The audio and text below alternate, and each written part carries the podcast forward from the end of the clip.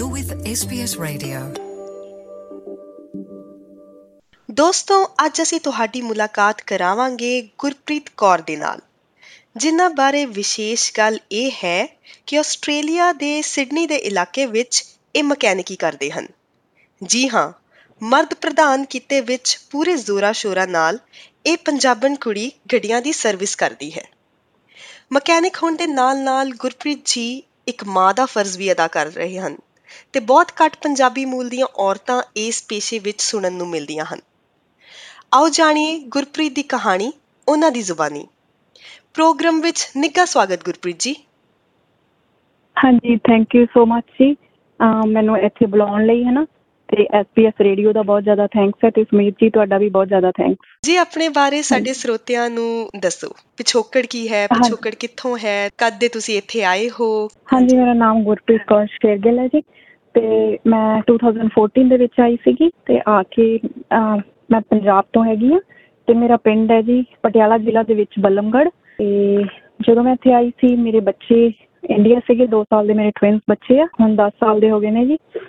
ਤੇ ਆ ਕੇ ਬਸ ਫਿਰ ਮੈਂ ਪਹਿਲਾਂ ਮਾਸਟਰਸ ਕੀਤੀ ਵੈਸਟਰਨ ਸਿਡਨੀ ਯੂਨੀਵਰਸਿਟੀ ਤੋਂ। ਫਿਰ ਮੈਂ ਉਹਨੂੰ 17 ਦੇ ਵਿੱਚ ਮਿਡਲ 17 ਦੇ ਵਿੱਚ ਫਿਨਿਸ਼ ਕੀਤਾ ਤਾਂ ਫਿਰ ਉਸ ਤੋਂ ਬਾਅਦ ਐਂਡ ਆਫ 17 ਮੈਂ ਆਪਣਾ ਆਟੋਮੋਟਿਵ ਦਾ ਸ਼ੁਰੂ ਕੀਤਾ। ਉਸ ਤੋਂ ਬਾਅਦ ਮੈਂ ਰੈਗੂਲਰ ਏਸੀ ਫੀਲਡ 'ਚ ਜੀ ਪਹਿਲਾਂ ਮੈਂ ਆਪਣੀ ਸਟੱਡੀ ਫਿਨਿਸ਼ ਕੀਤੀ। ਮੈਂ ਮੈਲਬਨ ਤੋਂ ਕੀਤੀ ਸੀਗੀ ਆਪਣੀ ਸਟੱਡੀ ਸ਼ਾਇਦ ਤੁਸੀਂ ਸੁਣਿਆ ਹੋਵੇ ਟ੍ਰੇਨਿੰਗ ਆਸਟ੍ਰੇਲੀਆ ਫਰਸਟ ਫਿਰ ਉਸ ਤੋਂ ਬਾਅਦ ਮੈਂ ਆਪਣੀ ਜਿਹੜੀ ਐਜ਼ ਅ ਟ੍ਰੇਨੀ ਜੌਬ ਸ਼ੁਰੂ ਕੀਤੀ ਸੀਗੀ ਉੱਥੋਂ ਹੀ ਮੈਲਬਨ ਤੋਂ ਹੀ ਸ਼ੁਰੂ ਕੀਤੀ ਸੀ। ਟਰੱਕਸ ਐਂਡ ਕਾਰਸ ਵਰਕਸ਼ਾਪ ਤੋਂ। ਤੇ ਫਿਰ ਉਸ ਤੋਂ ਬਾਅਦ ਮੈਂ ਆ ਕੇ ਸਿਡਨੀ ਕੰਮ ਕੀਤਾ। ਫਿਰ ਮੈਂ ਇੱਥੇ ਸਾਡੇ ਰੀਜਨਲ ਏਰੀਆ ਹੈਗਾ ਮਿਟਾਗੋਂਗ ਹੈ ਨਾ ਜੀ? ਉੱਥੇ ਸ਼ੀਲਡਸ ਆਟੋਮੋਟਿਵ 'ਚ ਕੰਮ ਕੀਤਾ। ਫਿਰ ਮੈਨੂੰ ਲੱਗਿਆ ਕਿ ਆਬਵੀਅਸਲੀ ਹੈ ਨਾ ਇੰਟਰਸਟ ਬਣ ਜਾਂਦਾ ਤੁਹਾਡਾ ਔਰ ਮੈਂ ਕੁਝ ਡਿਫਰੈਂਟ ਕਰਨਾ ਚਾਹੁੰਦੀ ਸੀ ਕਿ ਵੀ ਡਿਫਰੈਂਟ ਹੋਵੇ ਨਾ ਵੀ ਜੋ ਆਪਣੀਆਂ ਕੁੜੀਆਂ ਨਹੀਂ ਕਰਦੀਆਂ ਹਨਾ ਅਹ ਹਮ। ਕਿਉਂਕਿ ਆਪਾਂ ਨੂੰ ਉਨੀ ਮਤਲਬ ਉਹ ਹੌਸਲਾ ਹੀ ਨਹੀਂ ਹੁੰਦਾ ਹਨਾ ਆਪਣੇ ਦੇ ਵਿੱਚ ਕਰਨ ਦਾ ਕਿ ਆਪਾਂ ਕੁਝ ਡਿਫਰੈਂਟ ਕਰੀਏ। ਕਿਉਂਕਿ ਆਪਾਂ ਨੂੰ ਟੋਕਣ ਵਾਲੇ ਬਹੁਤ ਹੁੰਦੇ ਆ 네ਗੇਟਿਵ ਵਾਈਬਸ ਬਹੁਤ ਹੁੰਦੀਆਂ ਨੇ ਹਨਾ ਵੀ ਉਹੀ ਸਾਨੂੰ ਲੋਕੀ ਜੱਜ ਕਰਦੇ ਆ ਕਿ ਗਰਲਸ ਹਨਾ ਤੇ ਫਿਰ ਉਸ ਤੋਂ ਬਾਅਦ ਅਸੀਂ ਸਟਾਰਟ ਕੀਤਾ ਜੀ ਆਪਣਾ ਸਾਊਥ ਵਿੰਟਰ ਦੇ ਵਿੱਚ ਹੁਣੇ ਸਿਡਨੀ ਦੇ ਵਿੱਚ ਪੈਂਦਾ ਸਾਡਾ। ਤੇ ਫਿਰ ਮੈਂ ਆਪਣਾ ਬਿਜ਼ਨਸ ਸ਼ੁਰੂ ਕੀਤਾ ਲਾਸਟ ਈਅਰ April ਦੇ ਵਿੱਚ। ਜੀ ਗੁਰਪ੍ਰੀਤ ਤੇ ਆਟੋਮੋਟਿਵ ਹੀ ਕਿਉਂ? ਇੱਧਰ ਜਾਣ ਦਾ ਖਿਆਲ ਕਿਵੇਂ ਆਇਆ? ਖੈਰ ਉਸ ਟਾਈਮ ਸਿਚੁਏਸ਼ਨ ਕੁਝ ਹੋਰ ਸੀਗੀ। ਤੁਹਾਨੂੰ ਪਤਾ ਹੀ ਆਪਣਾ ਸਾਰਿਆਂ ਦਾ ਇੱਕੋ ਹੀ ਟਾਰਗੇਟ ਹੁੰਦਾ ਹੈ ਨਾ ਇੱਥੇ ਆ ਕੇ ਬਾਹਰ ਆ ਕੇ। ਉਹ। ਵੀ ਸੀਗਾ ਇੱਕ ਰੀਜ਼ਨ ਤੇ ਸੈਕੰਡ ਰੀਜ਼ਨ ਕੁਝ ਉਹੀ ਜਿਵੇਂ ਮੈਂ ਤੁਹਾਨੂੰ ਪਹਿਲਾਂ ਦੱਸਿਆ ਵੀ ਕੁਝ ਡਿਫਰੈਂਟ ਕਰਨ ਦਾ ਮਨ ਸੀਗਾ ਮੇਰਾ। ਤਾਂ ਮੇਰੇ ਕੋਲ ਦੋ ਆਪਸ਼ਨ ਸੀਗੀਆਂ। ਆ ਨਾ ਐਕਚੁਅਲੀ ਤਿੰਨ ਆਪਸ਼ਨ ਸੀਗੀਆਂ ਇੱਕ ਨਰਸਿੰਗ ਸੀਗੀ ਇੱਕ ਇਹ ਆਟੋਮੋਟਿਵ ਸੀਗੀ ਤੇ ਇੱਕ ਪੇਂਟਰ ਦਾ ਸੀਗਾ। ਪੱਕੇ ਹੋਣ ਲਈ ਤੁਹਾਡੇ ਕੋਲ ਤਿੰਨ। ਆਪਸ਼ਨ ਸੀਗੀਆਂ। ਹਾਂਜੀ ਹਾਂਜੀ ਪੱਕੇ ਹੋਣ ਲਈ ਤਿੰਨ ਆਪਸ਼ਨ ਸੀਗੀਆਂ।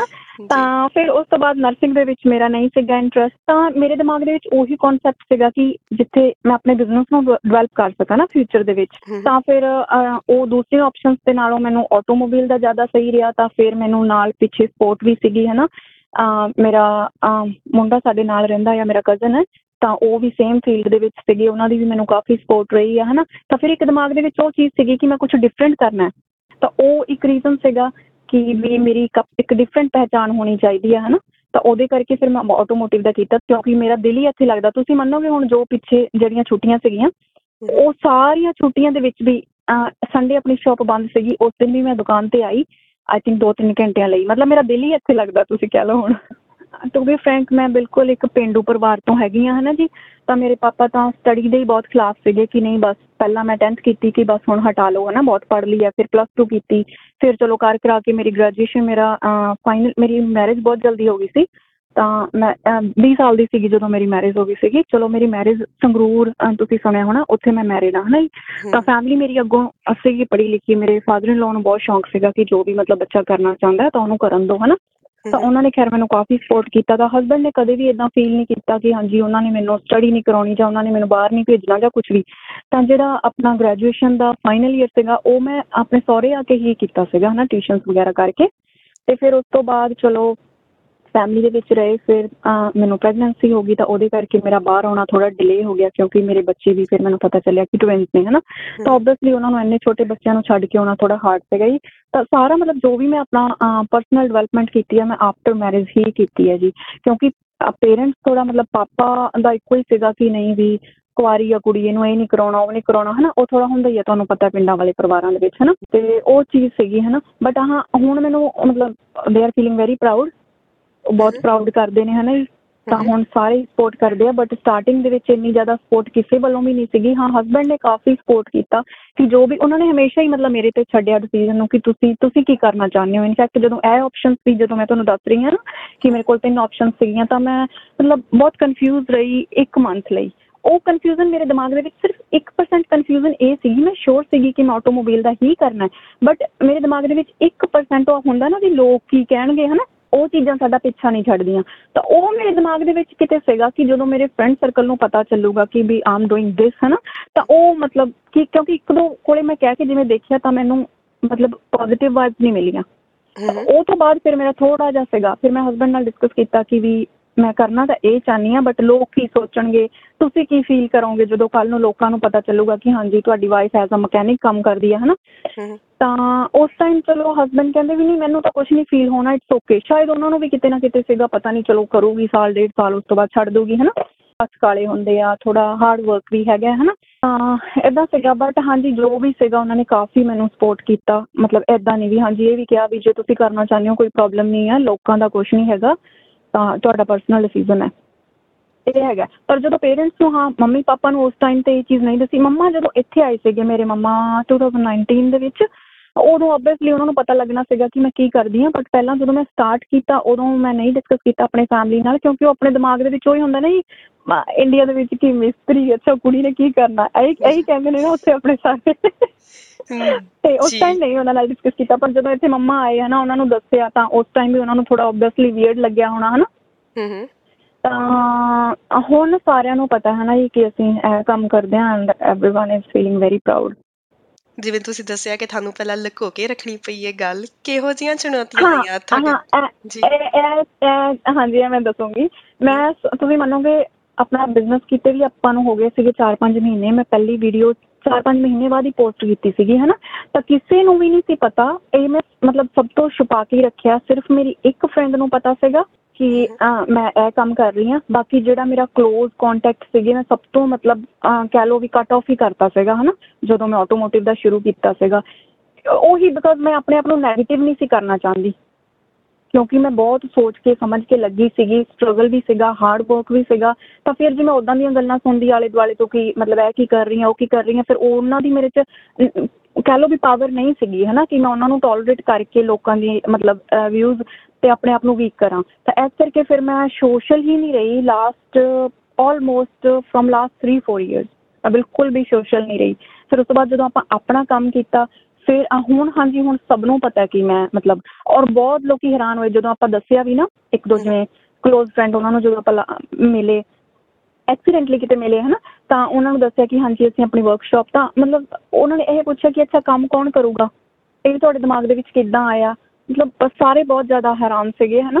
ਕਿਉਂਕਿ ਸ਼ੇਅਰ ਨਹੀਂ ਕੀਤਾ। ਹਾਂ ਇੱਕ ਫਰੈਂਡ ਉਹਦੇ ਨਾਲ ਸ਼ੇਅਰ ਕੀਤਾ ਸੀਗਾ ਸਟਾਰਟ ਕਰਨ ਤੋਂ ਪਹਿਲਾਂ ਕਿ ਮੈਂ ਇਹ ਮੇਰੀ ਫਰੈਂਡ ਹੈ ਜੀ ਉਹਦਾ ਨਾਮ ਸਮ੍ਰਿਤੀ ਹੈ ਤੇ ਉਹਦੇ ਨਾਲ ਡਿਸਕਸ ਕੀਤਾ ਸੀਗਾ ਕਿ ਮੈਂ ਇਹ ਕਰਨਾ ਚਾਹਨੀ ਹਾਂ ਹਨਾ? ਸ਼ੀ। ਫਰੋਮ ਬੰਬੇ ਉਹਦੇ ਵੱਲੋਂ ਚਲੋ ਮੈਨੂੰ ਕਾਫੀ ਪੋਜ਼ਿਟਿਵ ਹੈ ਨਾ ਰਿਸਪੌਂਸ ਮਿਲਿਆ ਕਿ ਹਾਂਜੀ ਵਾਈ ਨਾਟ ਹਨਾ ਜੇ ਤੁਹਾਡਾ ਇੰਟਰਸਟ ਹੈਗਾ ਤਾਂ ਤੁਹਾਨੂੰ ਕਰਨਾ ਚਾਹੀਦਾ ਤੇ ਬਸ ਬਾਕੀ ਜ਼ਿਆਦਾ ਲੋਕਾਂ ਨੂੰ ਨਹੀਂ ਦੱਸਿਆ। ਪਰ ਹਾਂਜੀ ਹੁਣ ਤੁਸੀਂ ਮੰਨੋਗੇ ਮੈਨੂੰ ਆਪਣੇ ਵਾਲੀ ਜਿਹੜੀ ਜਨਰੇਸ਼ਨ ਹੋਰ ਵੀ ਮਤਲਬ ਸਾਰੇ ਹੀ, ਆਪਣੀ ਸਾਰੀ ਕਮਿਊਨਿਟੀ ਬਹੁਤ ਜ਼ਿਆਦਾ ਸਪੋਰਟ ਕਰ ਰਹੀ ਹੈ ਹਨਾ। ਜਿਨ੍ਹਾਂ। ਜਿਨ੍ਹਾਂ ਨੂੰ ਵੀ ਪਤਾ ਲੱਗੀ ਜਾਂਦਾ ਸਾਰੇ ਆਪਣੀ ਵਰਕਸ਼ਾਪ ਵਿਜ਼ਿਟ ਵੀ ਕਰਦੇ ਆ। ਕੰਮ ਵੀ ਕਾਫੀ ਆ ਰਿਹਾ ਹੈ ਨਾ ਜੀ ਸਾਰੇ ਭੈਣ ਭਰਾਵਾਂ ਦਾ ਤਾਂ ਕਾਫੀ ਸਪੋਰਟ ਹੁਣ ਕਰ ਰਹੇ ਨੇ। ਹਾਂਜੀ ਸਟਾਰਟਿੰਗ ਦੇ ਵਿੱਚ ਤੁਹਾਨੂੰ ਪਤਾ ਹੈ ਜੀ ਜਿੰਨਾ ਟਾਈਮ ਆਪਾਂ ਮਤਲਬ ਕਿਸੇ ਕਿਸੇ ਚੀਜ਼ ਨੂੰ ਅਚੀਵ ਨਹੀਂ ਕਰਦੇ ਤਾਂ ਤੁਹਾਨੂੰ ਕੋਈ ਵੀ ਟਰਸਟ ਨਹੀਂ ਕਰਦਾ ਨਾ। ਅ, ਜੀ ਗੁਰਪ੍ਰੀਤ ਜਿਵੇਂ ਕਿ ਤੁਸੀਂ ਦੱਸਿਆ ਕਿ ਤੁਸੀਂ ਸਾਰਿਆਂ ਤੋਂ ਲੁਕੋ ਕੇ ਰੱਖਿਆ ਤੇ ਕੰਮ ਸ਼ੁਰੂ ਕਰਕੇ ਹੀ ਸਭ ਨੂੰ ਦੱਸਿਆ ਪਰ ਕੰਮ ਸ਼ੁਰੂ ਕਰਨਾ ਵੀ ਇੰਨਾ ਸੌਖਾ ਨਹੀਂ ਹੈ ਆਪਣਾ ਬਿਜ਼ਨਸ ਸ਼ੁਰੂ ਕਰਨਾ ਇੰਨਾ ਸੌਖਾ ਨਹੀਂ ਹੈ ਕਾਫੀ ਜਹਿਦ ਰਹੀ ਹੋਵੇਗੀ। ਇੱਕ ਫੁੱਲ ਫਲੈਜਡ ਆਟੋਮੋਟਿਵ ਸ਼ਾਪ ਚਲਾਣੀ ਇਹ ਸਭ ਕਿਵੇਂ ਮੁਮਕਿਨ ਹੋਇਆ? ਮੈਂ ਨਾ ਵਿੱਚ ਦੀ ਹੋਈ ਤੁਹਾਨੂੰ ਦੱਸਦੀ ਹਾਂ ਕਿ ਵਿੱਚ ਦੀ ਇਦਾਂ ਮਾਈਂਡ ਹੋ ਗਿਆ ਸੀ ਕਿ ਛੱਡ ਦੇਣਾ ਹੈ। ਫਿਰ ਉਸ ਤੋਂ ਬਾਅਦ ਨਾ ਮੇਰੇ ਨਾਲ ਕੋਈ ਮੈਂ ਮੇਟਾਗੋਂਗ ਮੂਵ ਹੋਈ। ਅਹ ਇੱਥੇ ਐਨਐਸਡਬਲਿਊ ਦੇ ਵਿੱਚ ਸਾਡੇ ਮੇਟਾਗੋਂਗ ਹੈਗਾ ਤੇ ਉੱਥੇ ਜਾ ਕੇ ਮੈਂ ਜੌਬ ਟਰਾਈ ਕੀਤੀ।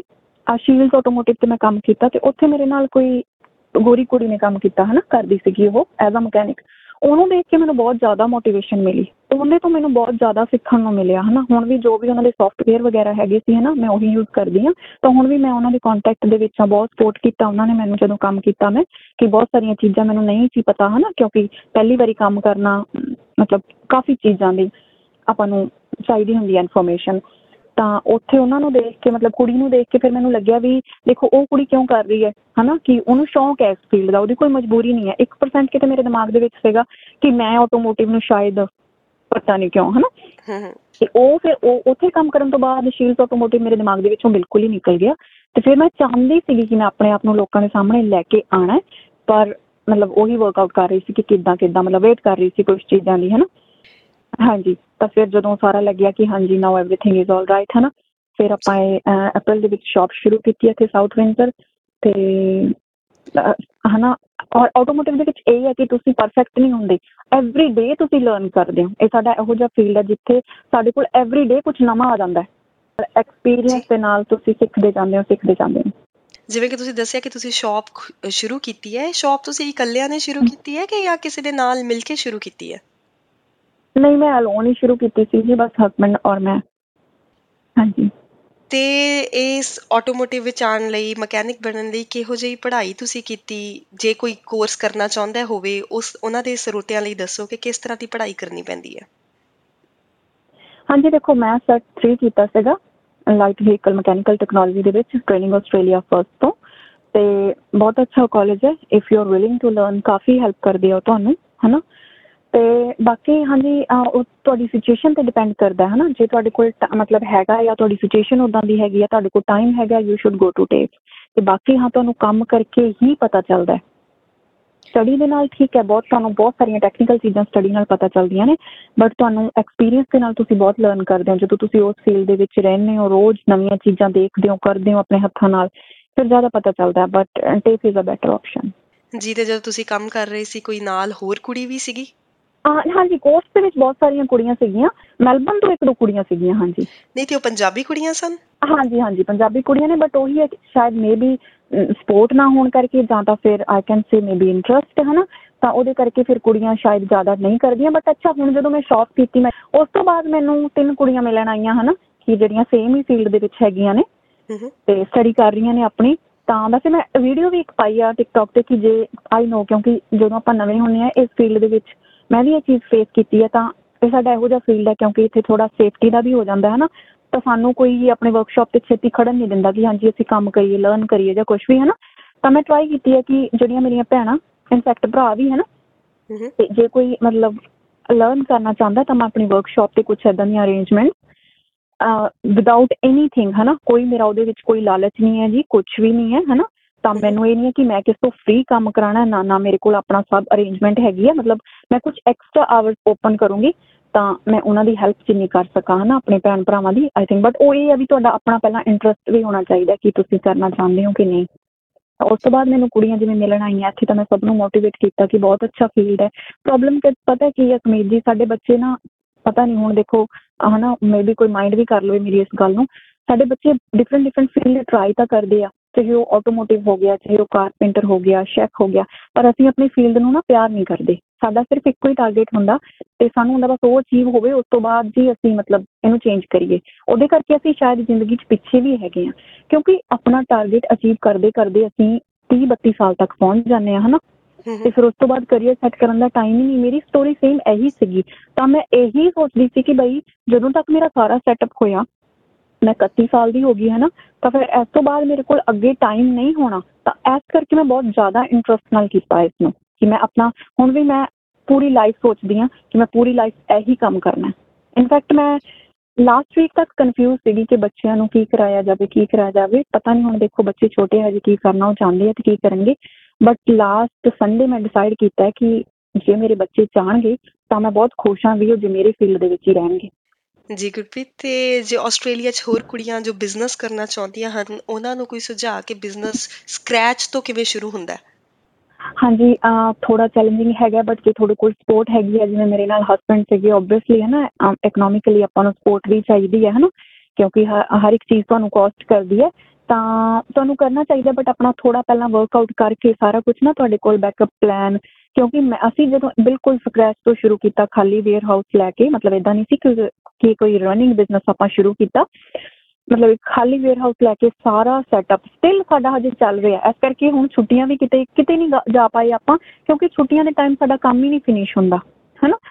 ਤਾਂ ਚੈਲੰਜਿੰਗ ਹੈ ਹਾਰਡ ਵਰਕ ਬਹੁਤ ਹੈ ਜੌਬ ਨਾਲੋਂ ਜ਼ਿਆਦਾ ਲੌਂਗ ਆਵਰਸ ਹੋ ਜਾਂਦੇ ਆ ਆਪਣੇ ਕੰਮ ਤੇ।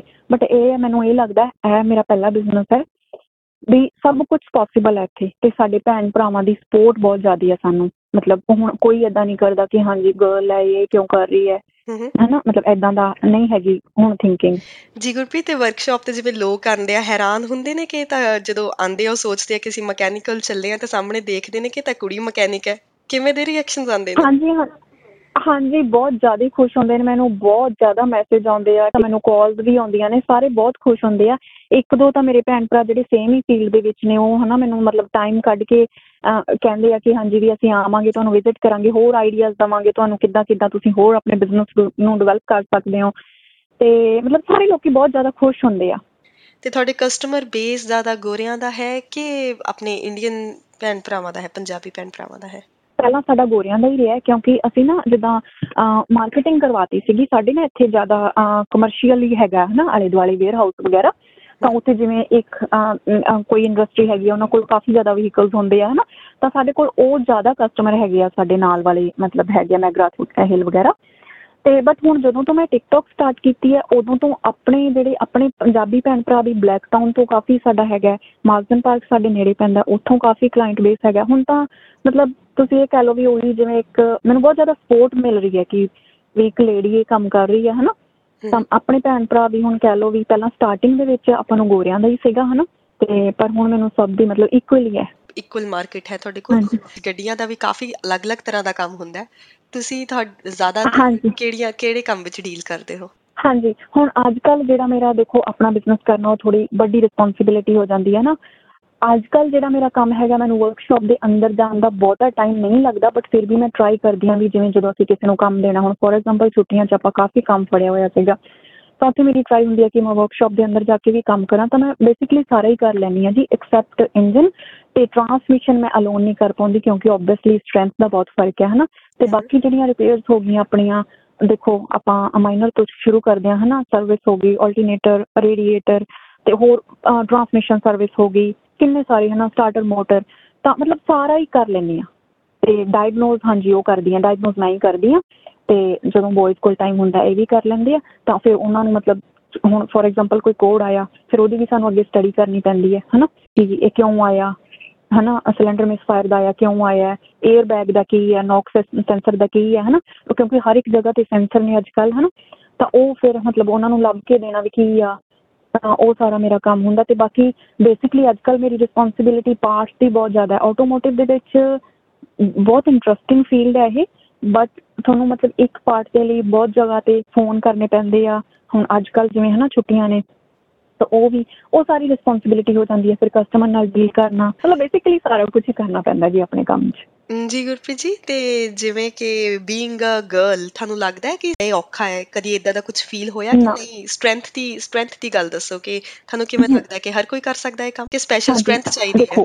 ਆ ਦੇਖੋ ਮੈਂ ਹੁਣ ਪਹਿਲਾਂ ਮੈਂ ਨਹੀਂ ਸੀ ਮੰਨਦੀ ਇਸ ਗੱਲ ਨੂੰ ਕਿ ਇੱਕ ਗਰਲ ਦੀ ਤੇ ਬੋਏ ਦੀ, ਹਨਾ ਮੇਲ ਫੀਮੇਲ ਦਾ ਜਿਹੜਾ ਸਟਰੈਂਥ ਦਾ ਡਿਫਰੈਂਸ ਮੈਨੂੰ ਹੁਣ ਫੀਲ ਹੁੰਦਾ ਹੈ ਇਸ ਚੀਜ਼ ਦਾ। ਹਾਂ ਮੈਂਟਲੀ ਨਹੀਂ ਬ੍ਰੇਨ ਦਾ ਨਹੀਂ ਹੈ ਕਿ ਹਾਂਜੀ ਬ੍ਰੇਨ ਦਾ ਕੁਝ ਡਿਫਰੈਂਸ ਹੈ। ਬਟ ਫਿਜ਼ੀਕਲੀ ਹਾਂ, ਮੈਂ ਫੀਲ ਕਰਦੀ ਹਾਂ ਸਮ ਟਾਈਮ ਹਨਾ, ਕਿਉਂਕਿ ਮੈਨੂੰ ਜਿਵੇਂ ਸਮ ਟਾਈਮ ਉਹਨਾਂ ਤੋਂ ਬੋਇਜ਼ ਤੋਂ ਹੈਲਪ ਲੈਣੀ ਪੈਂਦੀ ਹੈ ਕਿ ਕੁਝ ਮਤਲਬ ਹੈਵੀ ਹਨਾ, ਚੀਜ਼ਾਂ ਹੋ ਜਾਂਦੀਆਂ ਨੇ। ਬਟ ਹਾਂ, ਇਹ ਨਹੀਂ ਵੀ ਪੋਸੀਬਲ ਨਹੀਂ ਹੈ ਤੇ ਸਾਰੇ ਤੁਹਾਨੂੰ ਹੈਲਪ ਕਰਦੇ ਆ ਇਨਫੈਕਟ ਹੁਣ ਤਾਂ ਚਲੋ ਆਪਣਾ ਆਪਣਾ ਕੰਮ ਹੈ, ਇੱਥੇ ਮੈਨੂੰ ਕੋਈ ਪ੍ਰੋਬਲਮ ਹੀ ਨਹੀਂ ਹੈ। ਜੌਬ ਤੇ ਵੀ ਮੈਨੂੰ ਐਸਾ ਨਹੀਂ ਹੈ ਕਿ ਜਿੱਥੇ ਵੀ ਮੈਨੂੰ ਹੈਲਪ ਦੀ ਲੋੜ ਸੀਗੀ ਤਾਂ ਮੈਨੂੰ ਨਾਲ ਵਾਲੇ ਜਿਹੜੇ ਮੇਰੇ ਹਨਾ ਸੀਗੇ ਮਕੈਨਿਕ ਵਗੈਰਾ ਸਭ ਦੀ ਹੈਲਪ ਮਿਲਦੀ ਸੀਗੀ। ਕੋਈ ਐਸੀ ਗੱਲ ਨਹੀਂ ਹੈ ਬਟ ਹਾਂ ਸਟਰੈਂਥ ਦਾ ਥੋੜਾ ਹੈਗਾ ਆ ਪੈਂਦਾ ਫ਼ਰਕ। ਜੀ ਗੁਰਪ੍ਰੀਤ ਜੀ ਤੇ ਜਾਂਦੇ ਜਾਂਦੇ ਤੁਸੀਂ ਕੋਈ ਖਾਸ ਗੱਲਬਾਤ ਜੋ ਤੁਸੀਂ ਸ਼ੇਅਰ ਕਰਨੀ ਚਾਹੁੰਦੇ ਹੋ ਜਾਂ ਕੋਈ ਗੱਲ ਜੋ ਤੁਸੀਂ ਕਹਿਣੀ ਚਾਹਦੇ ਹੋ ਹਾਂਜੀ ਬਸ ਮੈਂ ਇਹੀ ਕਹਿਣਾ ਚਾਹੁੰਦੀ ਹਾਂ ਪਹਿਲਾਂ ਤਾਂ ਸਾਰਿਆਂ ਦਾ ਬਹੁਤ ਜ਼ਿਆਦਾ ਥੈਂਕਸ ਹੈ ਜਿਹੜੇ ਮੈਨੂੰ ਇੰਨਾ ਜ਼ਿਆਦਾ ਸਪੋਰਟ ਕਰ ਰਹੇ ਨੇ ਤੁਹਾਡਾ ਬਹੁਤ ਜ਼ਿਆਦਾ ਥੈਂਕਸ ਹੈ ਹਨਾ ਐਸਪੀਐਸ ਰੇਡੀਓ ਦਾ ਬਹੁਤ ਜ਼ਿਆਦਾ ਥੈਂਕਸ ਹੈ। ਔਰ ਦੂਸਰੀ ਗੱਲ ਮੇਰਾ ਇੱਕੋ ਹੀ ਮੈਸੇਜ ਹੈ ਮੇਰੇ ਸਾਰੇ ਭੈਣ ਭਰਾ ਜਿਹੜੇ ਆਈ ਨੋ ਬਹੁਤ ਸਾਰੇ ਲੋਕੀ ਹੁਣ ਆਟੋਮੋਟਿਵ ਟ੍ਰੇਡ ਦੇ ਵਿੱਚ ਹੈਗੇ ਨੇ, ਹਨਾ? ਤਾਂ ਮੈਂ ਉਹਨਾਂ ਸਭ ਨੂੰ ਇਹੀ ਸੁਨੇਹਾ ਦੇਣਾ ਚਾਹਨੀ ਹਾਂ ਕਿ ਤੁਸੀਂ ਜਿੰਨਾ ਕੁ ਵੀ ਆਪਣਾ ਟਾਈਮ ਕੱਢ ਕੇ ਆਪਣੇ ਸਕਿੱਲਸ ਨੂੰ ਡਿਵੈਲਪ ਕਰ ਸਕਦੇ ਹੋ ਇਸ ਫੀਲਡ ਦੇ ਵਿੱਚ, ਤੁਹਾਨੂੰ ਕਰਨਾ ਚਾਹੀਦਾ ਇਨਫੈਕਟ ਐਸੇ ਫੀਲਡ ਦੇ ਵਿੱਚ ਨਹੀਂ, ਤੁਸੀਂ ਕਿਸੇ ਵੀ ਫੀਲਡ ਦੇ ਵਿੱਚ ਹੈਗੇ ਹੋ। ਟ੍ਰੇਡ ਦੇ ਵਿੱਚ ਬਹੁਤ ਸਾਰੇ ਸਾਡੇ ਬੱਚੇ ਨੇ। ਮੈਨੂੰ ਇੱਕ ਦੋ ਭੈਣ ਭਰਾਵਾਂ ਨੇ ਕਿਹਾ ਕਿ ਹਾਂਜੀ, ਉਹਨਾਂ ਦਾ ਜੋ ਟਾਰਗੇਟ ਸੀਗਾ ਉਹਨਾਂ ਨੇ ਅਚੀਵ ਕੀਤਾ ਬਟ ਉਹਨਾਂ ਨੇ ਆਪਣੇ ਕੈਰੀਅਰ ਵੱਲ ਉਸ ਟਾਈਮ ਧਿਆਨ ਨਹੀਂ ਦਿੱਤਾ।